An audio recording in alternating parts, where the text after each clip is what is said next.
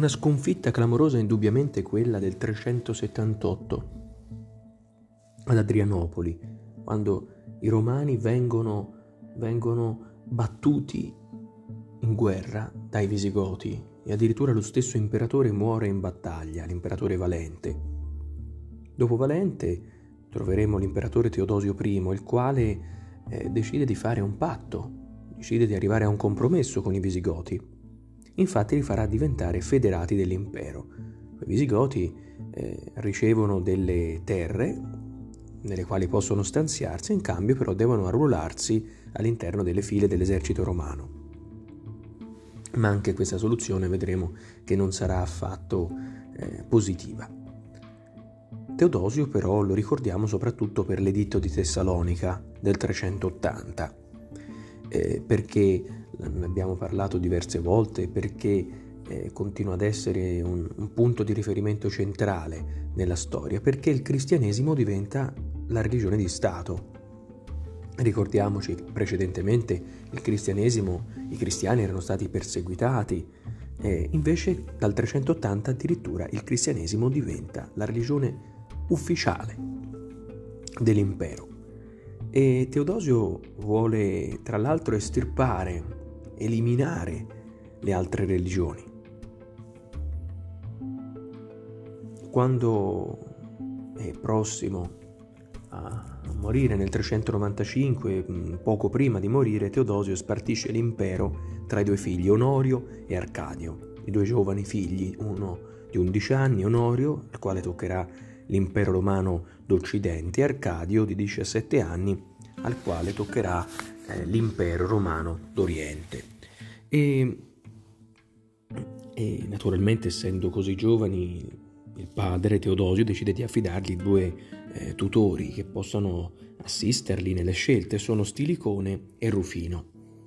I, um, nel mentre la, le popolazioni germaniche, i barbari, eh, iniziano a, ad essere sempre più vicini all'impero, ai confini dell'impero, ormai molti sono anche dentro l'impero, come abbiamo visto. Un altro concetto importante in questa fase è quello di limes, ovvero il confine.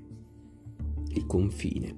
Ehm, confine che non dobbiamo immaginare come una, una, linea di confine, ma un vero e proprio territorio, una porzione di, di eh, terreno molto grande eh, quale, all'interno della quale si poteva assistere a continui scambi tra i romani e i barbari.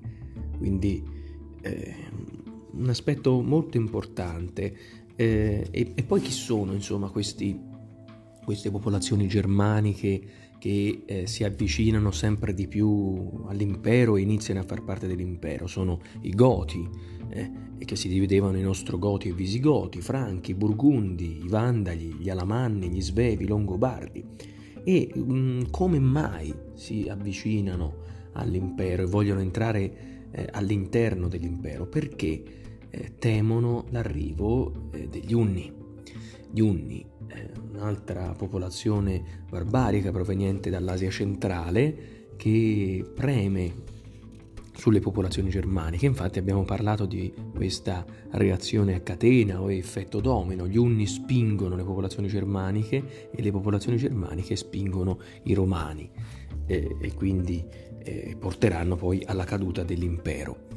Eh, poi abbiamo anche parlato del, di che cosa eh, succede eh, immediatamente dopo eh, la morte di Teodosio, quindi la divisione dell'impero in due parti e, e, e l'avanzata dei Visigoti che cercano di saccheggiare e, e di derubare l'impero continuamente. Mm, infatti ci sarà anche all'inizio del 400, tra il 406 e il 407, quindi siamo già nel V secolo Arrivano i Burgundi, i Vandali, gli Alani, gli Svevi, che si scontrano con, eh, con i barbari che già facevano parte dell'impero, come per esempio i Franchi e gli Alamanni. Un personaggio di indiscutibile eh, valore è indubbiamente Alarico. Alarico, re dei Visigoti, che appunto all'inizio del V secolo tenta di invadere Milano Non ci riuscirà grazie al generale Stilicone che lo blocca e allora decide, eh, decide di puntare verso Roma. Nel mentre l'imperatore d'Occidente Onorio eh, capisce che Milano non è una, una capitale sicura e decide di trasferire la capitale dell'impero romano d'Occidente a Ravenna perché è protetta da una parte dal mare, dal mare Adriatico e dall'altra dalle paludi. E Alarico nel 408 decide di presentarsi davanti alle porte di Roma, eh, alle mura aureliane. E infatti a Roma non c'era né l'imperatore né tantomeno un esercito, quindi è l'occasione giusta. E infatti eh, riuscirà a, eh, i romani riusciranno a fermarlo solo dando ad Alarico un ricchissimo bottino. Ma Alarico certo non si ferma, anche dopo aver ricevuto questo bottino, vuole a tutti i costi far parte dell'impero, ma decide, mm, cambia anche idea su questo, non vuole distruggere Roma come fanno gli altri barbari, non vuole eh, razziarla, mm, saccheggiare, devastare, vuole far parte dell'impero. E, però l'imperatore romano d'Occidente, Onorio, il giovane Onorio, non è affatto d'accordo e quindi porterà Larico a, eh, al sacco di Roma. Quindi alla fine, nonostante tutta la, la volontà di fare accordi con l'imperatore, non, non, c'è assolutamente verso e quindi nel 410 eh, decide di, Alarico decide di perdere la pazienza, decide di marciare verso Roma e eh, dà il via al sacco di Roma. Sacco significa appunto saccheggio, sono tre giorni di razzie eh, e incendi a Roma. Eh, Roma, ricordo che in questo momento non è protetta da nessun impero, ma è piena di tesori e infatti, e infatti riuscirà a portare via molte ricchezze. Alarico porterà con sé insomma, con il suo popolo via moltissime ricchezze e poi si dirige verso la Calabria dove morirà a Cosenza poco dopo. E lì si dice sia stato seppellito assieme a questo suo inestimabile tesoro, il tesoro di Alarico, che ancora oggi non è stato trovato. Ah, tra l'altro c'è anche una cosa interessante, quando, eh, quando è in corso il sacco di Roma, quindi nel 410, e l'imperatore a Ravenna viene avvertito, Onorio viene avvertito e, e gli dicono Roma è, è stata saccheggiata, eh, sta per essere distrutta.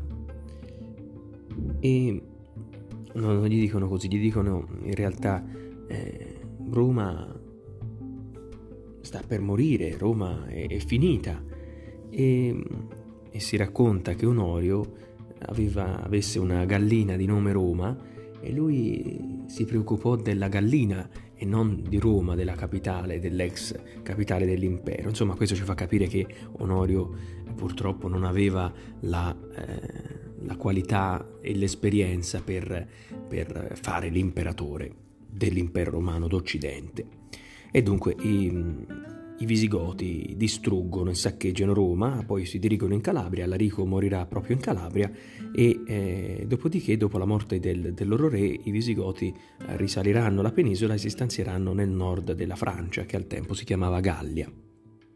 Purtroppo Roma sarà saccheggiata nuovamente, devastata nuovamente, questa volta da Genserico, che è invece il, eh, il, re dei Vandali, e poi nuovamente da Attila, il flagello di Dio, il castigo eh, di Dio. Eh. Ehm, la prima volta eh, Attila che guida gli Unni eh, sarà fermato, gli Unni saranno fermati per la prima volta nel 451 dal generale romano Ezio, ma poi Attila decide di puntare direttamente eh, in Italia e eh, decide di arrivare, eh, di puntare verso Aquileia, che si trova in Friuli, eh, e, e, poi di arrivare verso la pianura padana. Allora a quel punto eh, l'imperatore, che in questo momento si chiama Valentiniano III, decide di eh, inviare il Papa, che è Papa Leone I o Papa Leone Magno, il quale riuscirà a fermare la furia del capo degli Unni? Beh, non sappiamo bene come, alcuni dicono attraverso la fede cristiana, molti altri storici invece ci, ci suggeriscono che probabilmente eh, riesce a fermare la furia eh, del, degli Unni e di Attila solo pagando un ricchissimo bottino. Comunque sia, gli Unni vengono fermati da Papa Leone Magno. Ehm, l'anno successivo, tra l'altro, Attila muore e eh, dopo la morte di Attila l'impero, il regno degli Unni si dissolve. Ehm, e poi si arriva a una data fondamentale, quella del 476, quando Odoacre, il capo delle milizie barbariche, era un, un barbaro, era il re degli Eruli, depone Romolo Augustolo, l'ultimo imperatore, che era anche lui giovanissimo aveva 14 anni, per questo era detto Augustolo, cioè Augustulus, piccolo Augusto.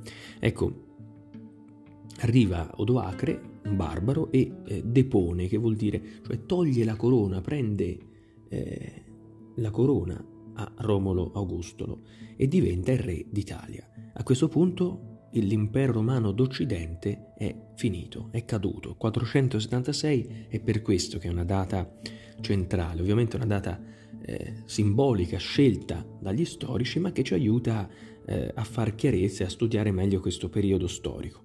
Quindi Odoacre assume il titolo di re e, e è un titolo che esercita sull'Italia. La prima cosa che farà è quella di consegnare, di inviare a Costantinopoli, quindi all'altra parte dell'impero romano, le insegne imperiali, cioè tutti quegli oggetti, quegli accessori che erano il simbolo dell'imperatore d'Occidente.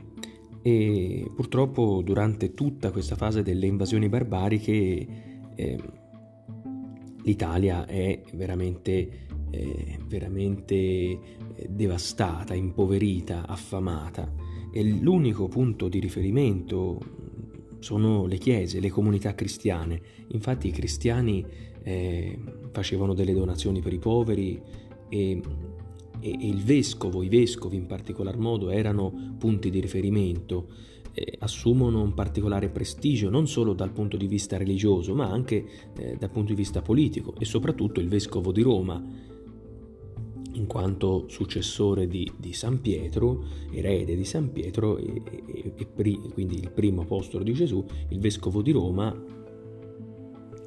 assume una certa importanza e, poi infatti verrà chiamato pontefice o papa, cioè padre dei cristiani. Ecco, da qui si inizia a parlare poi del, del monachesimo e dello sviluppo del monachesimo in Occidente, ma questo lo verrà registrato nel prossimo podcast. Grazie.